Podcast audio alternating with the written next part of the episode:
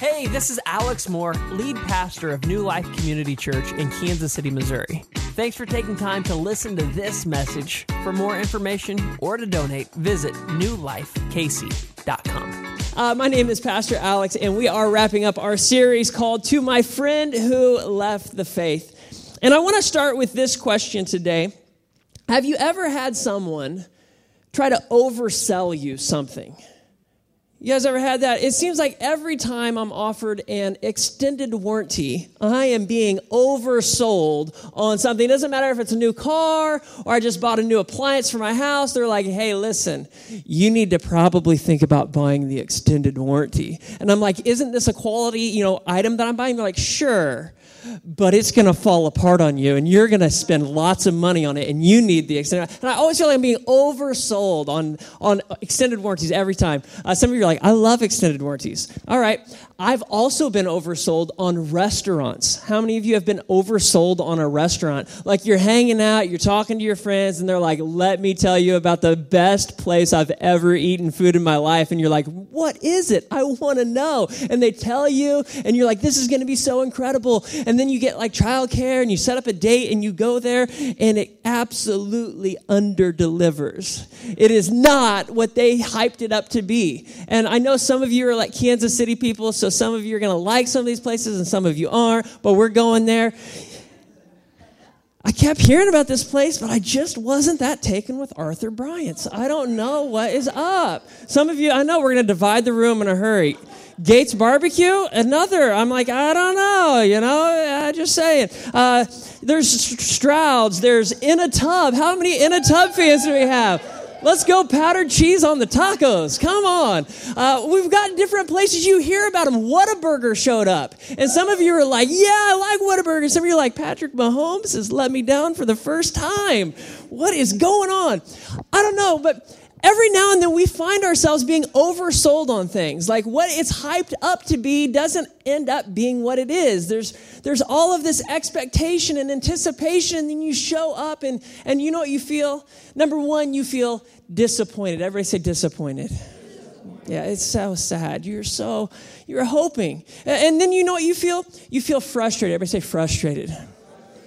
I believe this is going to be the best meal of my life, and it's not.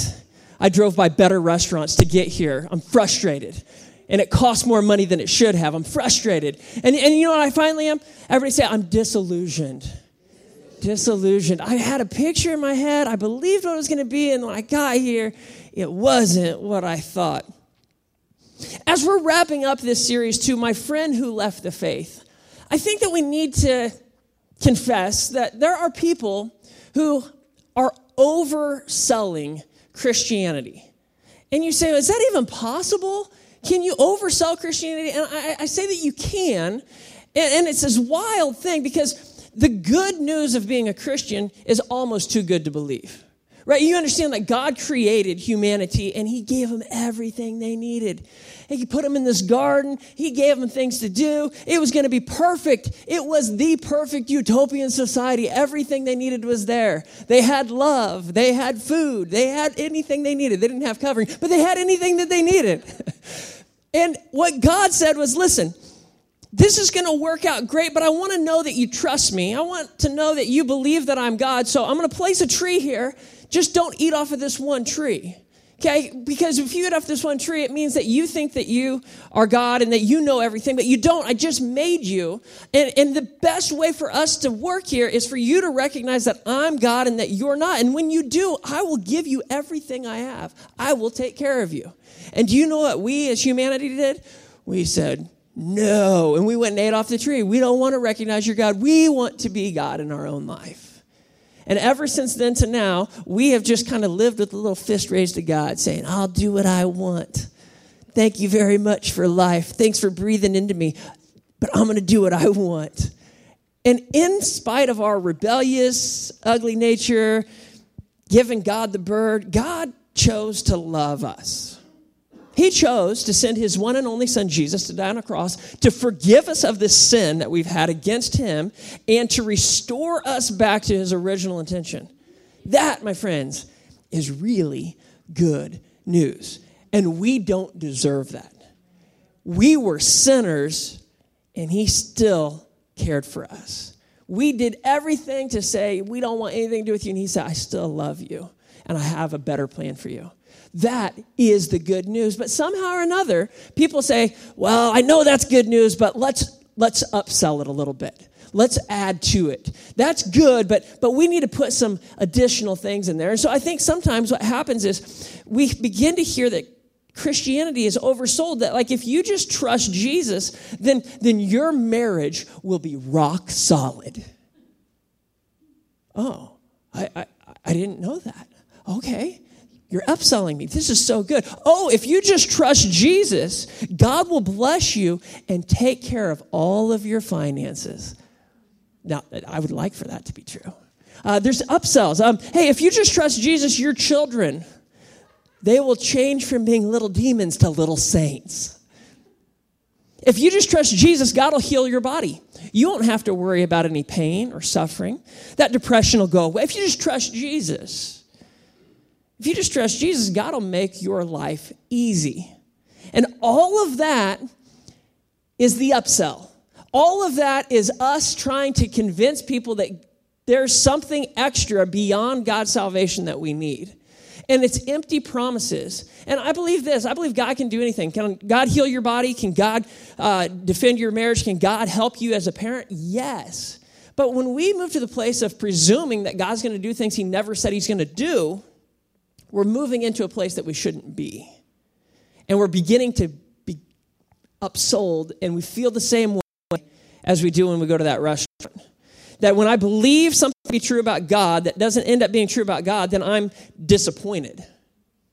And when my marriage falls apart and my kid does what he does and my body's not healed, now I'm frustrated because I'd put all my hope in this and it's not paying off. And at the end of the day, I find myself disillusioned. I had created in my head a picture of what it meant to be a Christ follower and the blessings and benefits that it came with, and it's not actually turning out to be that way. And I think that we have to be honest about the fact that that is where some of us find ourselves that we were upsold on some things that we thought were true about Christianity that just weren't. And, and I think to some degree, we believe that following Jesus was like receiving Hakuna Matata. What a wonderful phrase.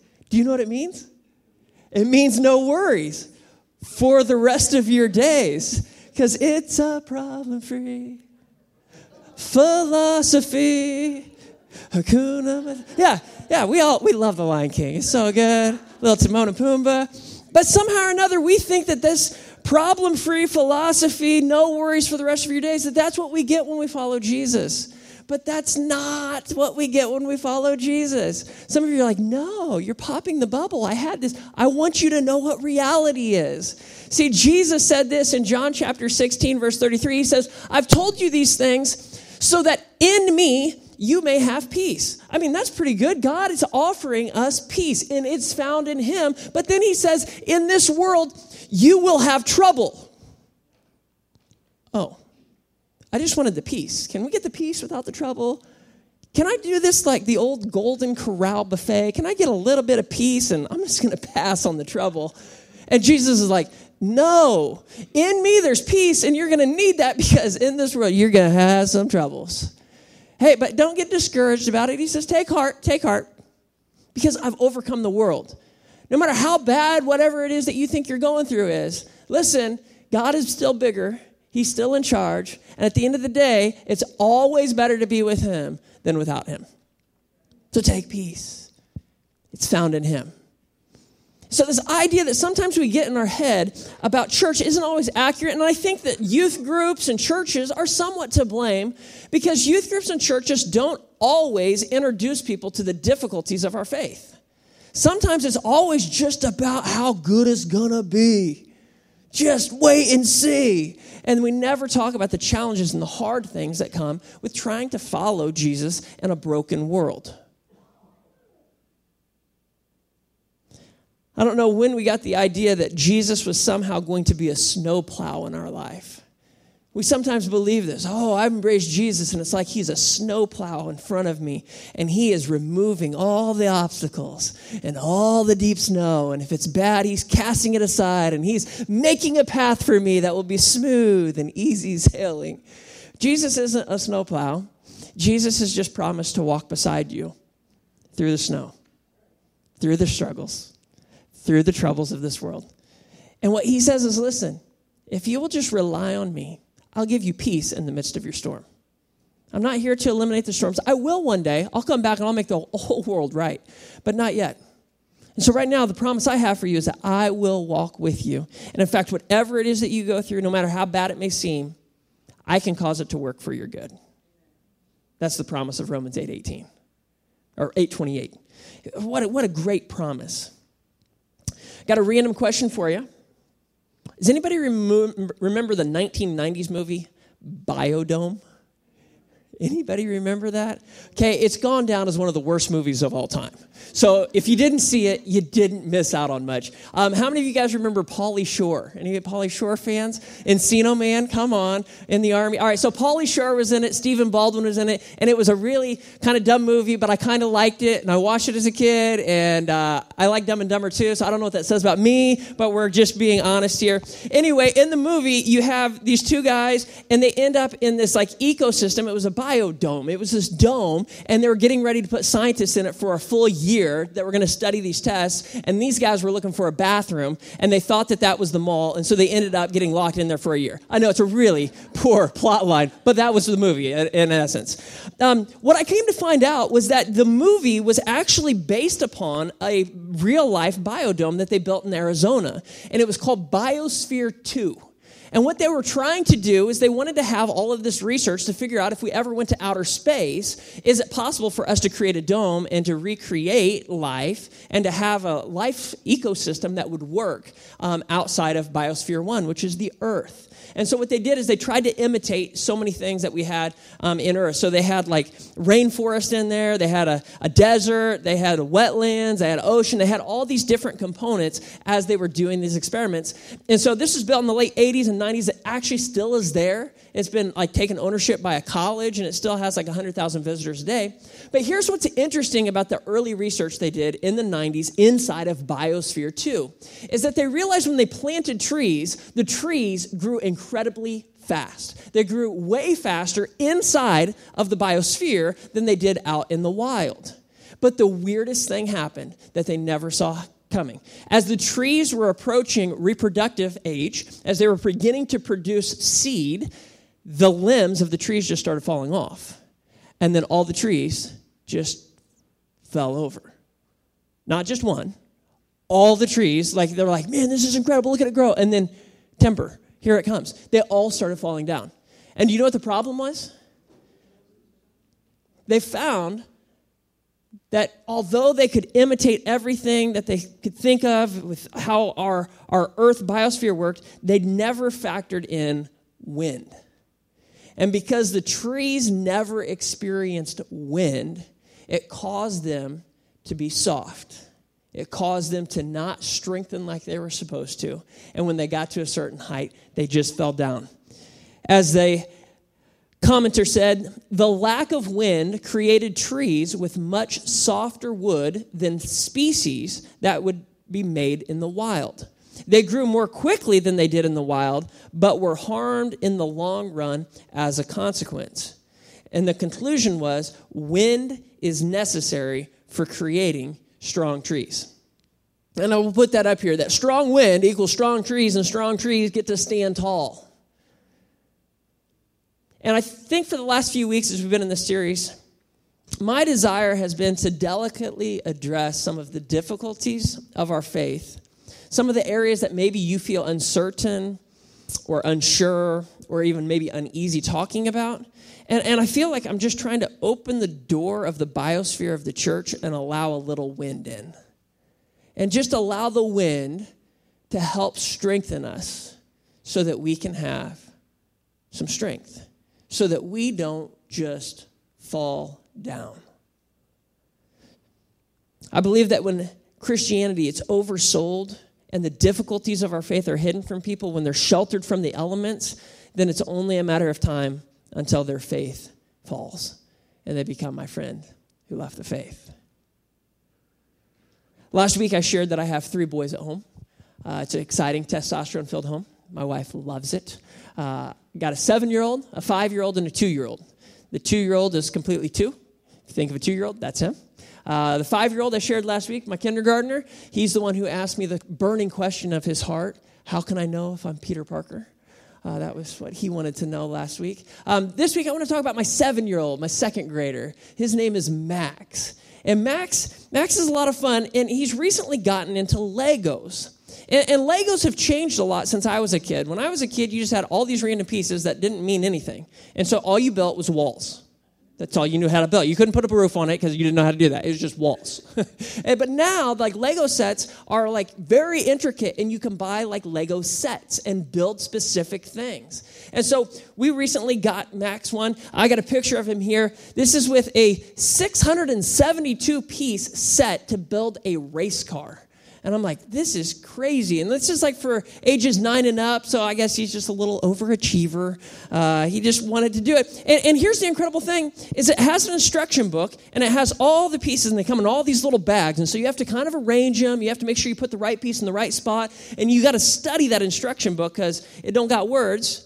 It's just got pictures, and you got to be able to put it together. And so, for seven years old, I mean, he would sit there at that table for hours piece after piece, getting it just right.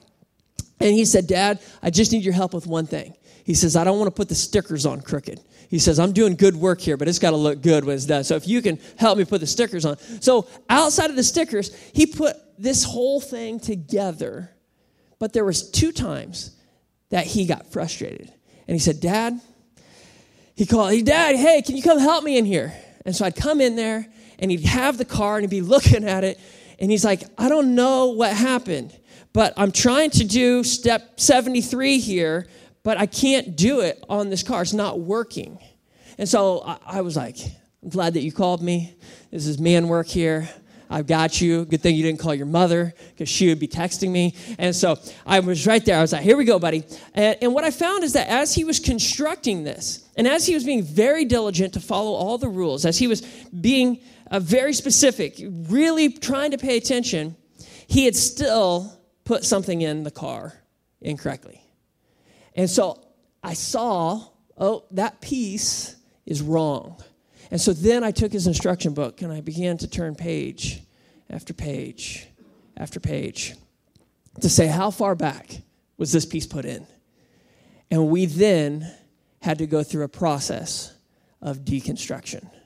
We had to take some pieces off. We had to set them aside so that we could get back to this foundational piece and move it over one set of blocks. It was just, it was off that much. Just, that was it.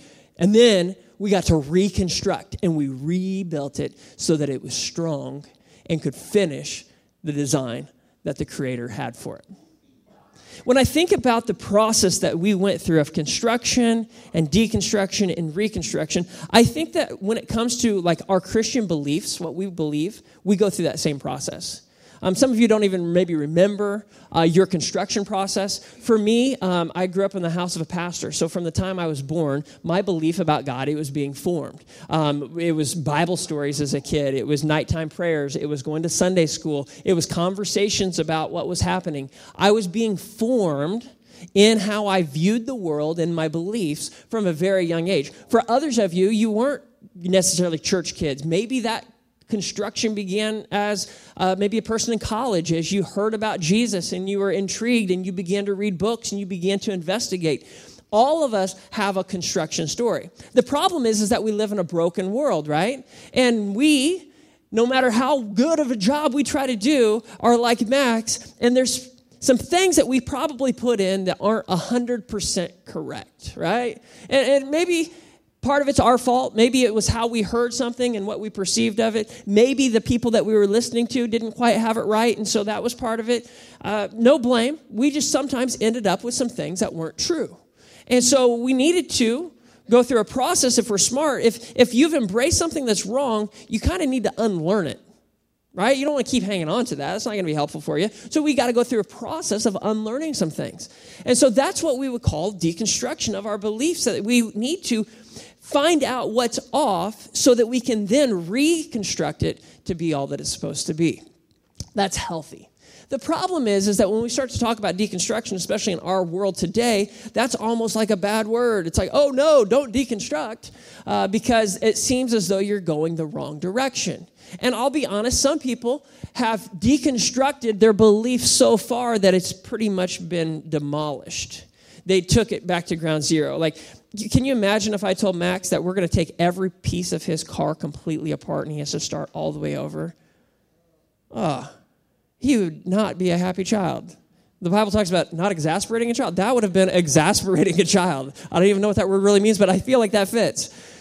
I would have frustrated him to no end, and we would have unnecessarily torn things apart that we didn't need to. I think that sometimes people, um, as they approach uh, deconstruction, they, they get a little nervous. Joe Terrell says this.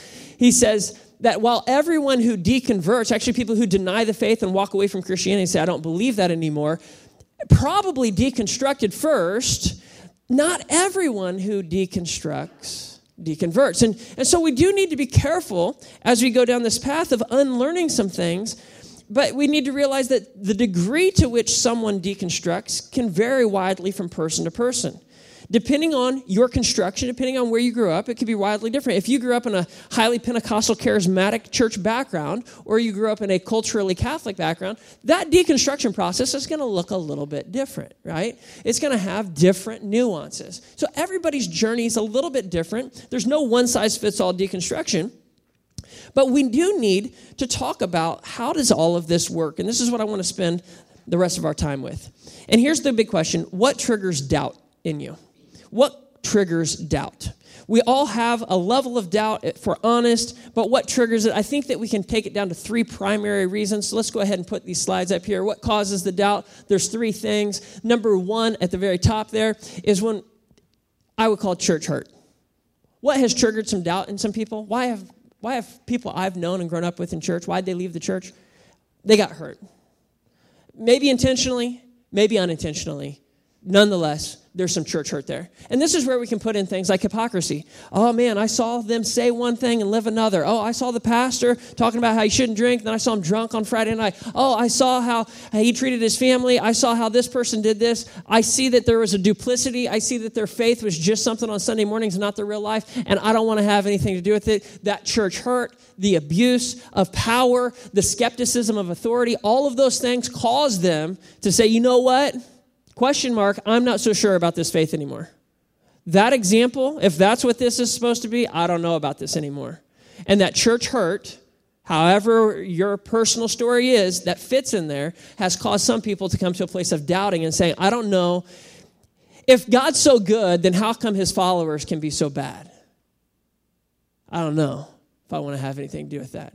And then just take our culture today, and you hear about all of the people who've fallen from the faith, people who have rejected the faith, pastors who have fallen, people who are now in jail because of what they did sexually that was improper and immoral, and they deserve what they're getting. But but all of that creates some church hurt, and it leads to this place of I'm just not really sure if I want to embrace that. The second thing that also comes here is, is an intellectual trigger of doubt. This is where our mind is having a hard time getting wrapped around certain ideas. I'm not so sure I can really embrace that and believe that. Some questions that might come from this, you know, how, how could God allow bad things to happen to good people? I don't know if I can get my head around that. How, how can a good God allow so much pain and suffering in our world? How can I really even know that Jesus rose from the grave? This whole thing's predicated on his resurrection, how can I know that to be true? If we're basing our life on what the Bible says, how can I trust the Bible to be authoritative? These are hard intellectual questions. Um, how could a loving God send people to hell? I just don't know if I can follow this Jesus. How, how can we reconcile intellectually a good God with such a bad world? And I think often when these types of questions are asked, we do need to be careful because when this doubt has taken root in us, we can often become like the disciple Thomas, who we talked about last week, who if you remember the story, Jesus had died, he came back to life, and then he showed up to his disciples. Thomas happened to not be in the meeting, and when he came back around, all his buddies were like, You missed it. He's alive. And he's like, Whatever. I don't believe you. The only way that I'll believe you is if I can put my hands in the nail prints and put my hand in his side. If I can do that, then I will believe. What Thomas did is what a lot of us do is that we actually begin to put parameters around God and what he must do in order for us to believe in him. For Thomas, he better show up and let me touch him, otherwise I'm out. And I think we do the same thing today. You know, I could never worship a God who allows bad things to happen to good people. I, I could never believe in a God who sends people to hell. Well, I could never trust a God who doesn't affirm someone's sexual preference. Oh, I, I, I could never because God doesn't fit my view. But here's the problem there is only one God. And you're not called to love the God that you want, you're just simply called to love the God who is. In 1 Timothy 2 5, it says, For there is just one God and one mediator between God and men, and that is Christ Jesus. But these intellectual hurdles, these hard questions that need to be asked, are sometimes the thing that causes someone to doubt and causes them to not be so sure if they want to embrace Christianity. So we have church hurt. We have this intellectual idea of, of I'm not so sure. But the third one is moral. Moral. Sometimes faith is sold as, as like self enhancement. And the problem with God being here to help me is that somehow or another, uh, we will have to. God just has too much to say about what we do with our bodies for us to believe that it's all about us. He has certain things that He wants for us that's good for us. Like His rules are boundaries for our safety. So when we begin to talk about morals, okay, that lead to doubt, what we're talking about is ethics. Ethics is just really what's right and what's wrong. We're talking about our behavior, and that's going to include sexuality, selfishness, and kingship.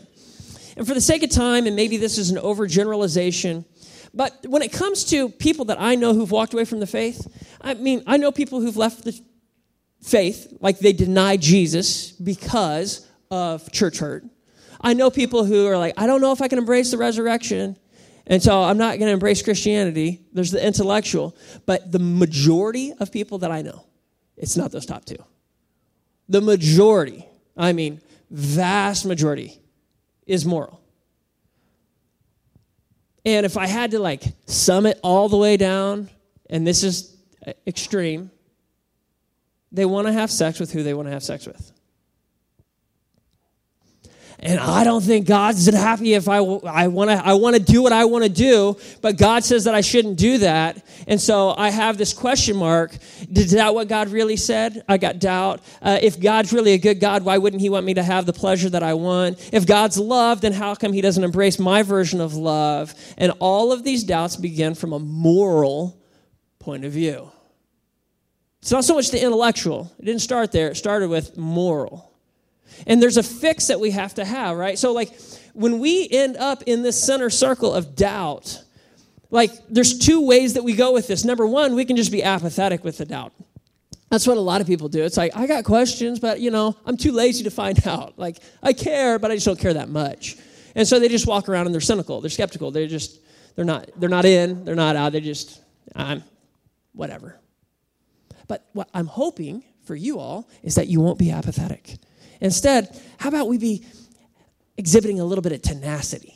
Like, I'm going to get a grip on this and I'm going to move forward. I'm going to get some resolution. I'm going to face the doubt head on and I'm going to figure this out.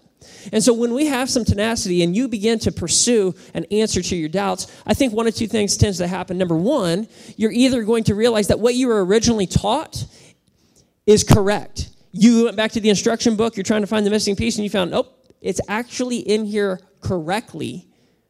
I've just misunderstood. And there will be a process of internalizing what you believe.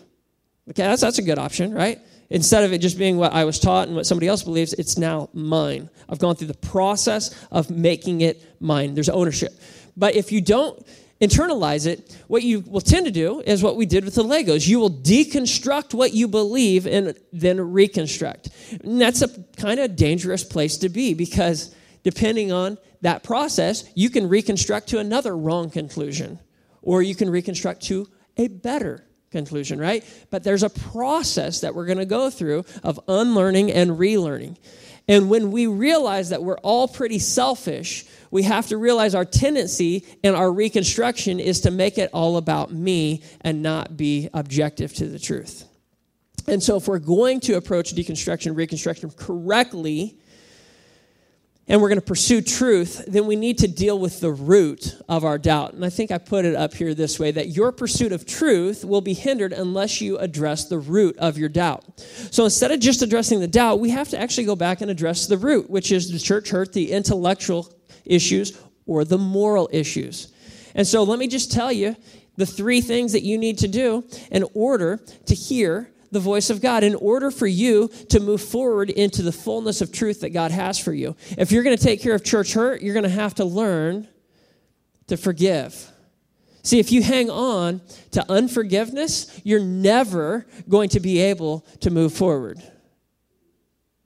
I'm going to have to forgive. I'm going to have to let that go. I'm going to have to learn to move on. I'm going to have to learn to not just be a victim to my past. I'm going to have to learn how to move forward. And so if you can't, you're never going to reconstruct properly. If you want to move in the right way, you're going to have to forgive whatever happened. And you're going to have to then begin to move on in the grace and the power of God. Number two, you got some intellectual stuff. You're going to have to get rid of pride if you want to move forward. If you think you're the smartest person in the room, you're never going to have a very good conclusion. You're going to have to exhibit humility because God resists the proud but draws near to the humble. So if you want God to be with you as you reconstruct, you got to get rid of that pride in which you think that you're the big deal. And I'm smarter than everybody else and I know more and I'm I'm superior. No, no. There's no place for that if we're going to reconstruct correctly. And finally, if you've got some moral issues, you've done things that violate whatever God might ask of you, and you want to continue to do that, here's the issue. It's not so much, well, I'll just stop sinning this way. No, the issue is selfishness. You want to do what you want to do. And if you want to reconstruct, you're going to still reconstruct in order to please you. So you're going to have to learn how to deny yourself, get rid of selfishness, humbly move forward, free from your past. And that's the moment that God's Holy Spirit will meet you. That's the moment that you will have a divine revelation of who God is. That you it, it surpasses your understanding. Your mind can't even quite get it. It's the moment that God encounters you and you encounter him. And it's in that moment that you'll see him. And I believe that when you see him without that burdening you, you'll never be the same. And that's where I'm at. Sure. Have I got some church hurt? Yeah. Can't grow up as a pastor's kid and not have some of that. Do I got some intellectual doubt? Yeah. I went to Bible college. They raised lots of questions. Have I been morally pure my whole life? No. But but I'm so convinced that there's a God that I've been willing to forgive those who've hurt me, to realize I don't got it all and that I messed up. And in that moment, I met Jesus. And I've never been the same. And when new church hurt comes and new questions come and I screw up, I'm so thankful that God still loves me. And my heart is to please Him. And I'm constantly forgiving. I'm constantly humbling myself. I'm constantly saying, God, forgive me. I never want to sin against you that way. I never want to sin against others that way. God, I want what you have. So, for you to know, I believe that there's a place that you can come to in which you'll never walk away. You'll push in. You'll never be the same. And it's not your effort that's keeping you in, it's because God is God. And you have seen him as he is. He challenges us in the Bible. He says, Taste and see that I am good. And if you've never tasted and seen, man, today could be your day.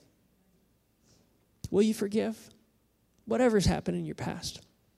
Can you let that go? Can you say, God, forgive me for hanging on to that? Forgive me for letting that get in the way. God, I forgive that person that hurt me. I forgive that situation. God, I want to move forward. Man, you got freedom. It's available to you. You got intellectual doubt. Man, push into community. We all got some questions. We may not have all the answers, but I believe that God's answered every question that we need to have answered. And I'll trust Him with the rest. And one day I'll see Him. I'll be like, I got some questions. And He'll be like, I got some answers. and then we got eternity to figure it out.